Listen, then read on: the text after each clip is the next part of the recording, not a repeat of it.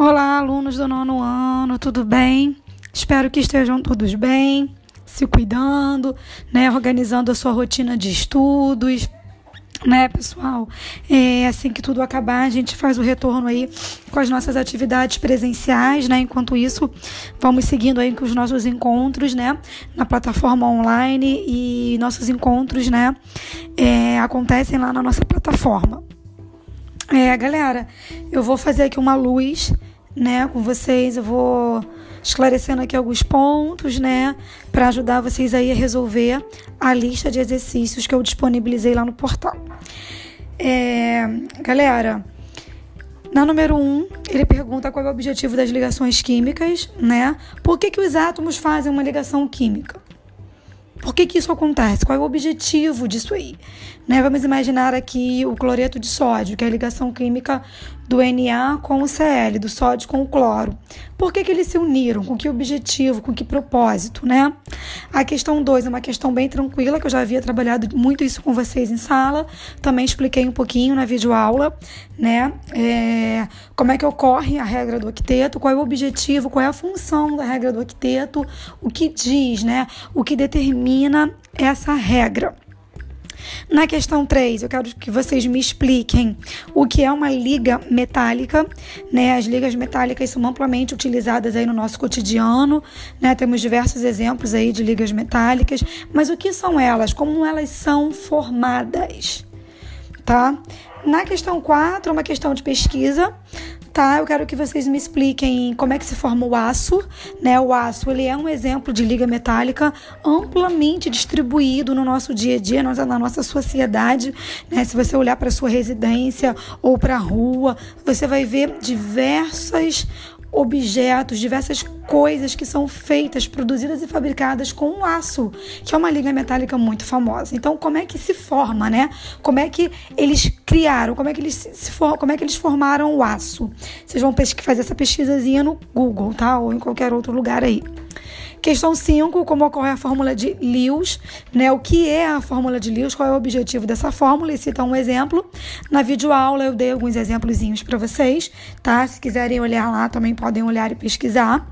Questão 6, como ocorre a ligação iônica? Nós vimos três tipos de ligações, né? A ligação covalente, a iônica e a metálica. Então eu quero que vocês me expliquem aí como é que ocorre a ligação iônica, né? Que é um tipo de ligação muito, muito famosa e amplamente distribuída também.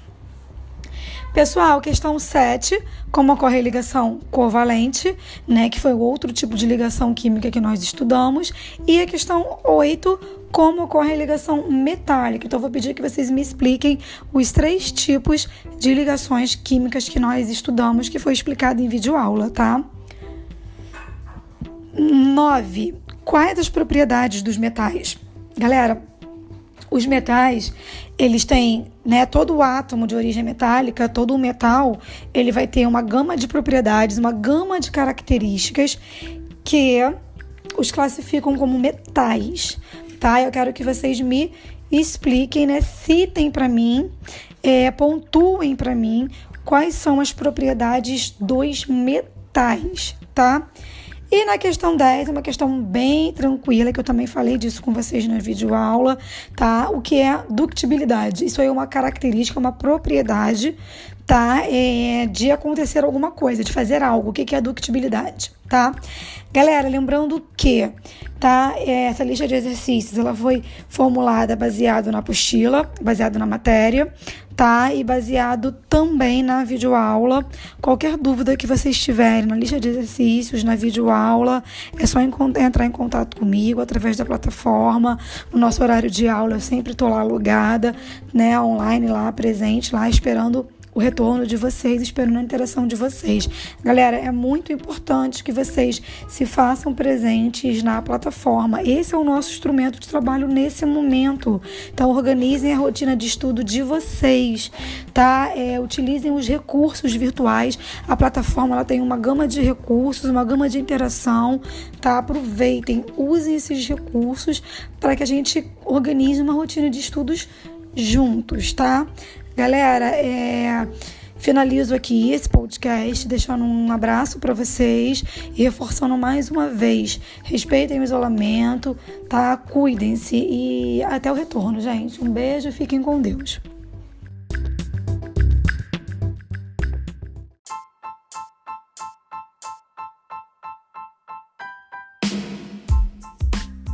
Olá, alunos do nono ano, tudo bem? Aqui quem fala é a professora Isabel.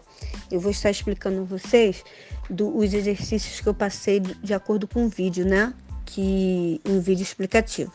Então vamos lá. Número um, até uma alternativa de concurso. Ele está perguntando assim: qual é a letra? Não, não são as palavras que você vai ter que olhar e sublinhar. Às vezes eu vejo que eu, tem aluno que confunde quando eu tenho coloco essas perguntas. É a alternativa. Então tem, vai ter uma letra aí que ela, as palavras são acentuadas com mesma, a mesma regra.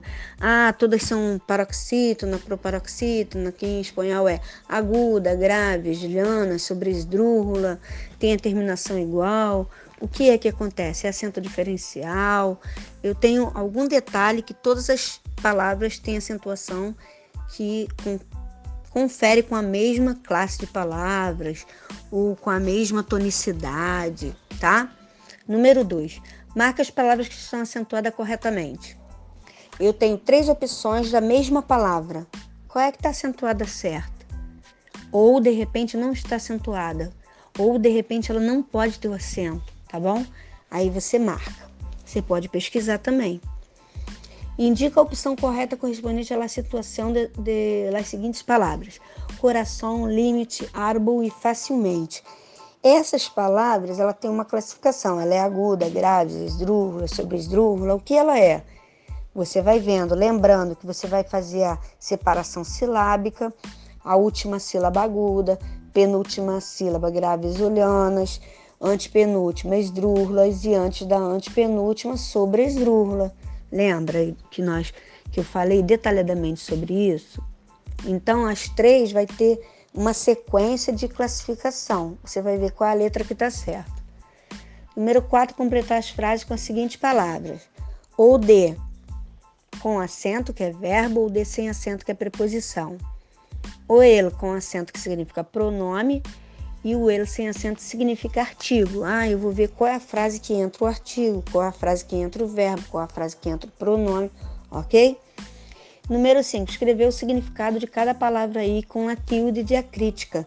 É, tilde diacrítica é aquelas palavras que, que tem o acento para poder modificar o sentido da palavra, tá? O ele com acento, o ele sem acento, o que significa, ok? Então, se tiver qualquer dúvida, pode tirar comigo no classe. Beijos!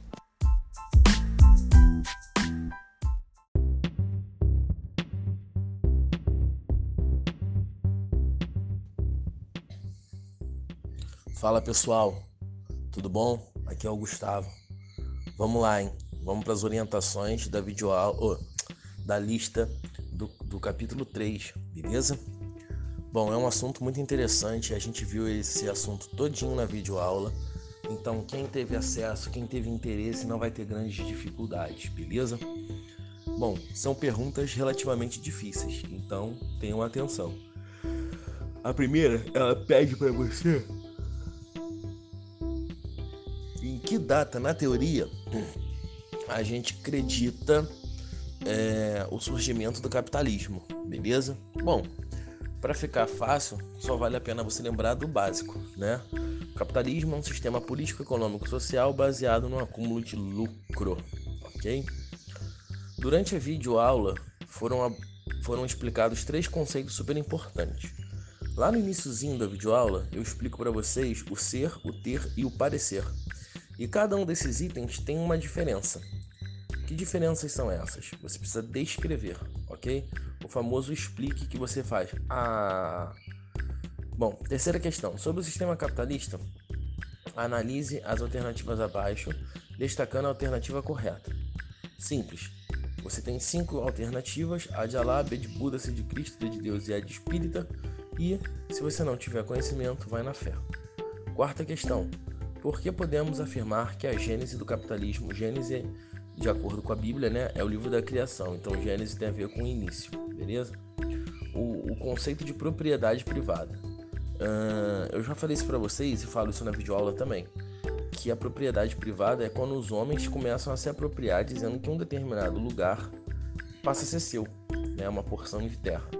Então isso vai começar a desencadear o conceito de capitalismo, que está pautado no conceito de propriedade privada. Beleza? A quinta questão, uma questão relativamente difícil, mas é uma questão de interpretação, porque a globalização está totalmente atrelada ao capitalismo, tá? Lembrando que algumas empresas, para sobreviver nessa prática comercial, elas começam a fazer relações de intercâmbio ou até mesmo de fusão e assim por diante. Na sexta questão, ele te pede uma informativa sobre o que foi o capitalismo mercantil. Quem já fez sétimo ano, obviamente todos vocês, é, tem que ter aquela noção de expansão ultramarina, certo? Então, na expansão ultramarina foi a prática e o desenvolvimento do que a gente chama de mercantilismo. E as práticas mercantilistas, como colonialismo, como comercialismo e principalmente como pacto colonial e relação de monopólio, né? A sétima questão fala sobre o capitalismo financeiro, aonde ele surgiu. Ele, ela te diz que é do século XIX até início do século XX.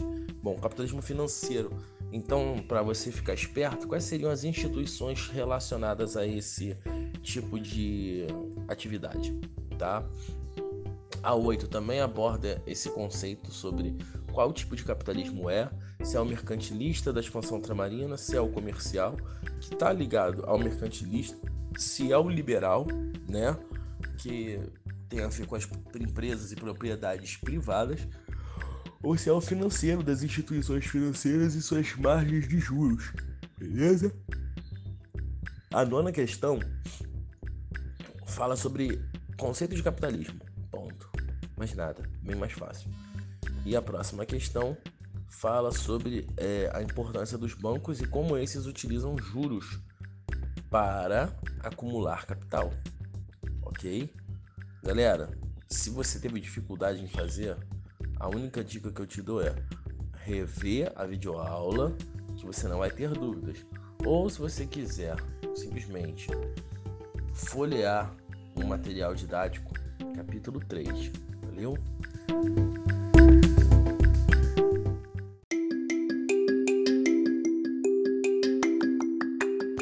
Vamos lá, 901 do SEC 2000. Espero que estejam todos bem aí, tá bom? Aqui quem está falando é o professor André Steiner, de História e eu vou fazer algumas observações aqui referente à nossa lista de atividades do recesso, tá bom? Na verdade, essa seria a nossa segunda lista do recesso e o tema constitui na Primeira Guerra Mundial, ok? Então vamos seguir em frente. Na questão número 1, um, eu peço para que vocês interpretem eh, as características na visão dos bolcheviques. Deixa eu falar uma coisa para vocês. Os bolcheviques na verdade constituíam uma parcela da sociedade russa, caracterizada aí pelos trabalhadores tanto das fábricas quanto do campo e também soldados e que foram responsáveis por conduzirem aí a Revolução Russa, que será a matéria mais adiante. Por outro lado, vocês precisam analisar o texto, tá? E na visão dos bolcheviques, o texto está associado a que acontecimento na história? Então vocês têm cinco opções aí, onde vocês terão que identificar é, o que, que os bolcheviques estariam citando ou se referindo aí no texto. Portanto, a leitura desse pequeno trecho aí torna-se obrigatório para vocês realizarem a atividade, ok? Vamos lá então. Número 2. A questão número 2, eu peço para vocês explicarem o que foi a paz armada, que está diretamente vinculada à Primeira Guerra Mundial. Tá? Então, é, eu, eu penso numa paz armada como se não existisse um conflito bélico, né? não existisse uma guerra real, é, mas por outro lado, os países que futuramente estariam envolvidos em um conflito, eles é, desenvolveriam a indústria bélica, vislumbrando uma possível guerra, um possível confronto no futuro próximo, tá bom? Vamos à questão 3.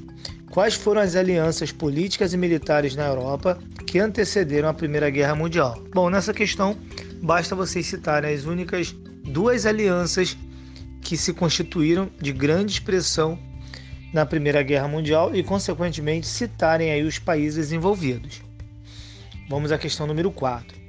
A Primeira Guerra Mundial foi o primeiro conjunto de acontecimentos que abalou seriamente o domínio colonial e a existência de impérios europeus no século XX, tendo por base o texto Explique a associação entre colonialismo europeu e a Primeira Guerra Mundial. Nessa questão, vocês vão ter que associar né, o colonialismo com a Primeira Guerra. Como assim, professor? Isso já está na pergunta. Vocês precisam é, justificar o porquê que o colonialismo foi um dos principais pontos que resultaram na eclosão da Primeira Guerra Mundial. É isso, vocês precisam explicar o porquê que o colonialismo influenciou diretamente na eclosão da Primeira Guerra Mundial. Vamos à questão número 5. O contexto europeu do final do século XIX e início do século XX relaciona-se à eclosão da Primeira Guerra Mundial. Por quê? Bom, galerinha, é, olha só, essa questão ela está diretamente relacionada com a questão número 4. Então, se vocês conseguirem é, identificar a resposta na número 5, você automaticamente responde a 4. Se você conseguir desenvolver a número 4 muito bem, você consegue automaticamente a, identificar a resposta ou a opção correta na questão número 5, tá bom? Então fiquem bastante atentos a isso. O que eu quero ali, na verdade, é que vocês façam essa relação ou identifiquem essa relação entre colonialismo e Primeira Guerra Mundial. Questão número 6 entre as sanções do Tratado de Versalhes, que tratavam da nova configuração que o exército alemão deveria seguir, estava. Bom, nessa questão vocês precisam analisar aí o que foi o Tratado de Versalhes. É, paralelo a isso, vocês precisam também identificar quais foram as sanções impostas à Alemanha após a assinatura do tratado. Então é preciso que vocês identifiquem algumas cláusulas é, do Tratado de Versalhes para que vocês possam identificar qual é a resposta certa, tá bom? Questão 7.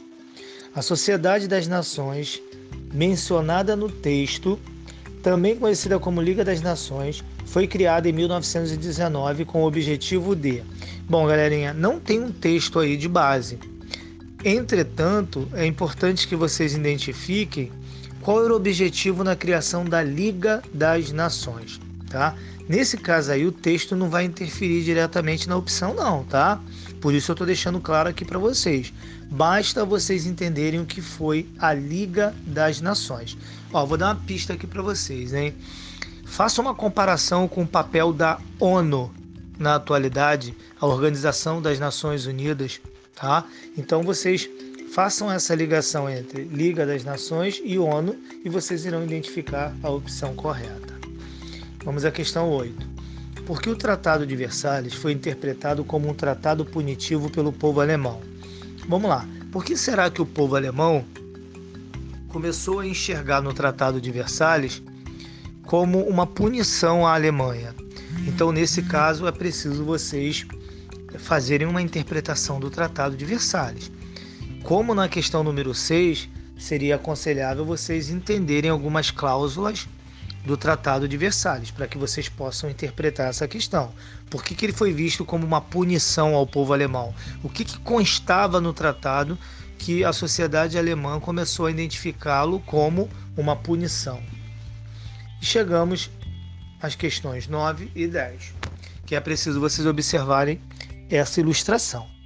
O que, que eu consigo observar nessa ilustração aí, pessoal? É, nos dois planos aí eu consigo identificar mulheres, tá bom?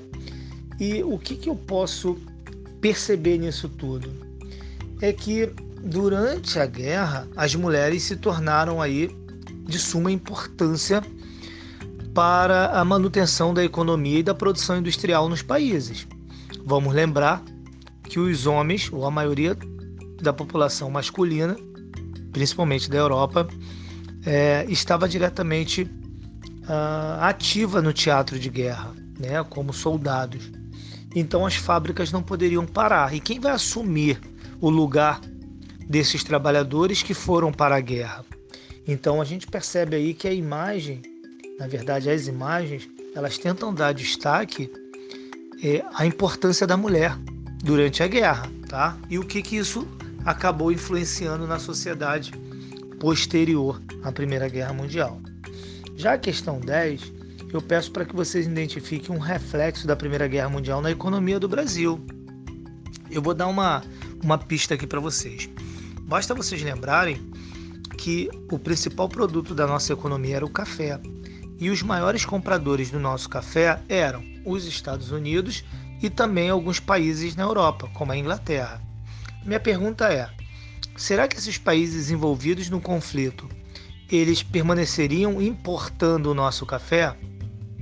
Então fica essa dica aí para vocês, tá bom? Que vocês possam aí analisar cautelosamente cada uma dessas questões e que não façam de qualquer jeito, tá? Vamos aproveitar esse tempinho para estudar, para focar na matéria, para que a gente não volte é, completamente desatualizado, tá ok? Ó, fiquem com Deus, é, tudo de bom para vocês, respeitem aí as orientações do Ministério da Saúde e fiquem em casa, ok? Um abraço, um beijão em todos.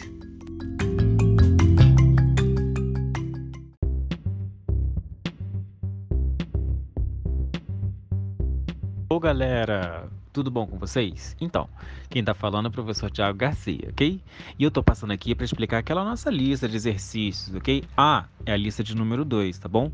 Vamos lá? No número 1, um, complete com some e n. Gente, vamos lembrar, é importante lembrar que some e n significam a mesma coisa. A diferença é que some a gente só pode utilizar para as formas afirmativas, tá? E interrogativas quando você oferece algo para alguém. E o n sempre para a forma negativa e interrogativa. Ah, como é que você sabe que você vai utilizar o some e o n? Esqueceu? Vamos lembrar então? N sempre será utilizado pelos marcadores de negativa. Don't, isn't, doesn't, didn't, sempre seguido de not, ok? E para forma interrogativa, basta você perceber a utilização do ponto de interrogação, ok? Para o número 2, complete com many e much. Many e much significam a mesma coisa também. Many você utiliza para coisas contáveis, aquelas que você pode contar realmente, e much para incontáveis, não pode esquecer. E aí nós temos uma lista de coisas aí, tá?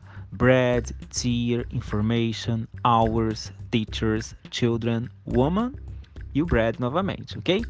Bom, é só você dar uma olhadinha na tradução dessas palavras e fazer o exercício completando com many e much. A número 3, complete com how many ou how much. Gente, many e much vão seguir a mesma regra, só que agora em forma de perguntas contáveis. How many? Coisas que você pode contar utilizando how many. How much? Coisas que você não pode contar para perguntas, ok? Exemplo, ó, orange, laranjas, você pode contar. Então você vai completar com how many oranges? Quantas laranjas? E aí segue todas as outras palavras. Para o número 4, você vai completar com os compounds de some e any. Ah, para este você vai precisar utilizar a sua apostila, ok? Exemplos de some e any de composto. Somebody, any, anybody. Something, anything. Someone, anyone, que são os, os variáveis, ok? Não pode esquecer destes. Na número 5, você vai escolher a resposta correta de acordo com as estruturas, ok, gente? Basta você circular a resposta que completa. Na número 6, basta marcar a resposta que completa também, tá? Any else, anybody, anything. Qual a resposta correta aí? 7. A mesma sequência de perguntas, ok? Qual dessas três opções completa a frase corretamente? Número 8 também. E 9 também você vai completar com os compostos, tá bom? none, nothing, nobody, anybody, someone. E na número 10, você vai escolher uma das três que pode completar essas estruturas. Vai qualquer dúvida, eu mando um novo áudio, tá bom? Bons estudos, bye!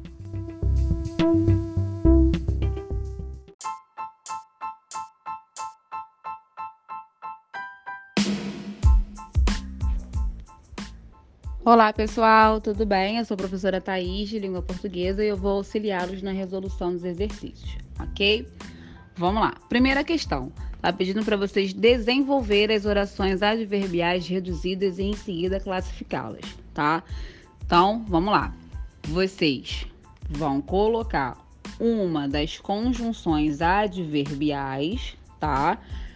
Lembrando que as, as conjunções adverbiais, as classificações das adverbiais são aquelas nove, né? Causal, consecutiva, comparativa, concessiva, proporcional, temporal, final. Então, aí vocês vão escolher, tá? Uma que dê sentido à frase, vão colocar a conjunção e vão pegar o verbo que está em uma de suas formas nominais e flexioná-lo, tá? Em seguida, vai classificar. Vamos, vamos, vou fazer o primeiro exemplo aí para vocês. A frase é: terminada a reunião, todos os funcionários retomaram a rotina de trabalho, certo? Então eu tenho logo um verbo na forma nominal, terminada, logo no início, tá? Terminada, ou seja, está no, em, na forma do particípio. Então, eu tenho que pegar esse verbo aí, tá? Flexionar ele e colocar uma conjunção, tá? Posso colocar ela no início, posso colocar ela no meio, enfim, eu preciso que, que eu preciso manter o sentido da frase. Depois que eu fizer isso, aí eu vou classificar oração subordinada, adverbial, digamos que seja temporal, reduzida de particípio, tá? Questão 2. Classifique as orações subordinadas adverbiais de acordo com as alternativas dadas. Então, aí é uma questão só de numerar, tá? Lembrando que é também do mesmo jeitinho da número 1, um, você vai classificar. Número 3. Assinale a alternativa que possui uma oração subordinada adverbial condicional. Lembrando que a oração subordinada adverbial condicional é aquela que indica uma condição. Ok? Questão 4. Escreva certo ou errado para as classificações das orações subordinadas adverbiais abaixo.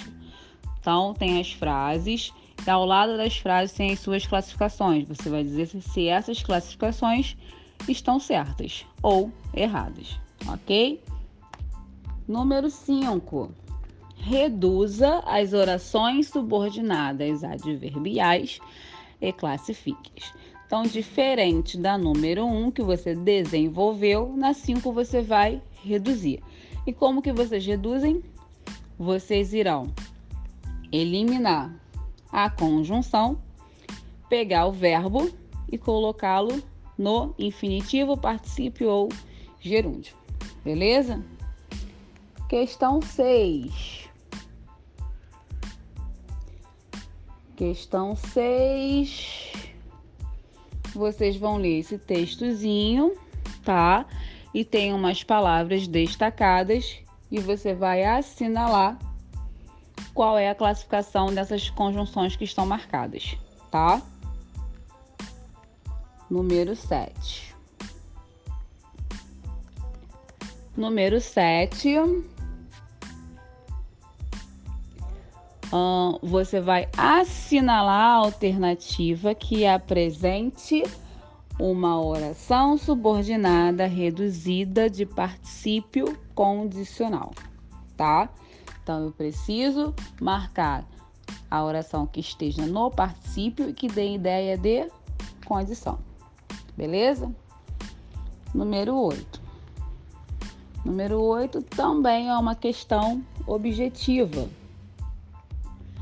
Você vai assinalar a forma correta, tá? Que é essa frasezinha aí acima, ó. Apesar de, apesar de só dizer a verdade, não lhe deram crédito eu quero que vocês marquem a alternativa em que ela aparece da forma desenvolvida, tá? Ok? Número 9. Sublinhe as orações reduzidas e classifique-as, ok? Você vai marcar aí para mim, vai sublinhar aonde que está a forma dela reduzida e vai classificar, tá? aquela classificação: oração subordinada, adverbial, temporal, reduzida de gerúndio, reduzida de particípio, reduzida de infinitivo, ok? E a 10, vocês vão ler os períodos e vão assinalar as orações. Vão lá. As orações em destaques apresentam respectivamente as seguintes circunstâncias. Então, basicamente a mesma coisa da, dos exercícios anteriores. Você vai assinalar de acordo com a classificação das palavrinhas aí destacadas, tá? Condicional, consequência, finalidade, beleza? Bom, gente, é só vocês olharem o vídeo novamente, tá? O nosso vídeo de semana passada da, da, nossa aula, finalizando aí o capítulo 3. É, lerem a apostila, tá? É importante que vocês vão conseguir realizar os exercícios, beleza? Qualquer dúvida, qualquer dúvida relacionada ao nosso conteúdo, tá? Só perguntar, estou à disposição, ok? Então fiquem com Deus se cuidem. Em breve estaremos juntos, se Deus quiser. Estou com muita saudade. Um grande beijo.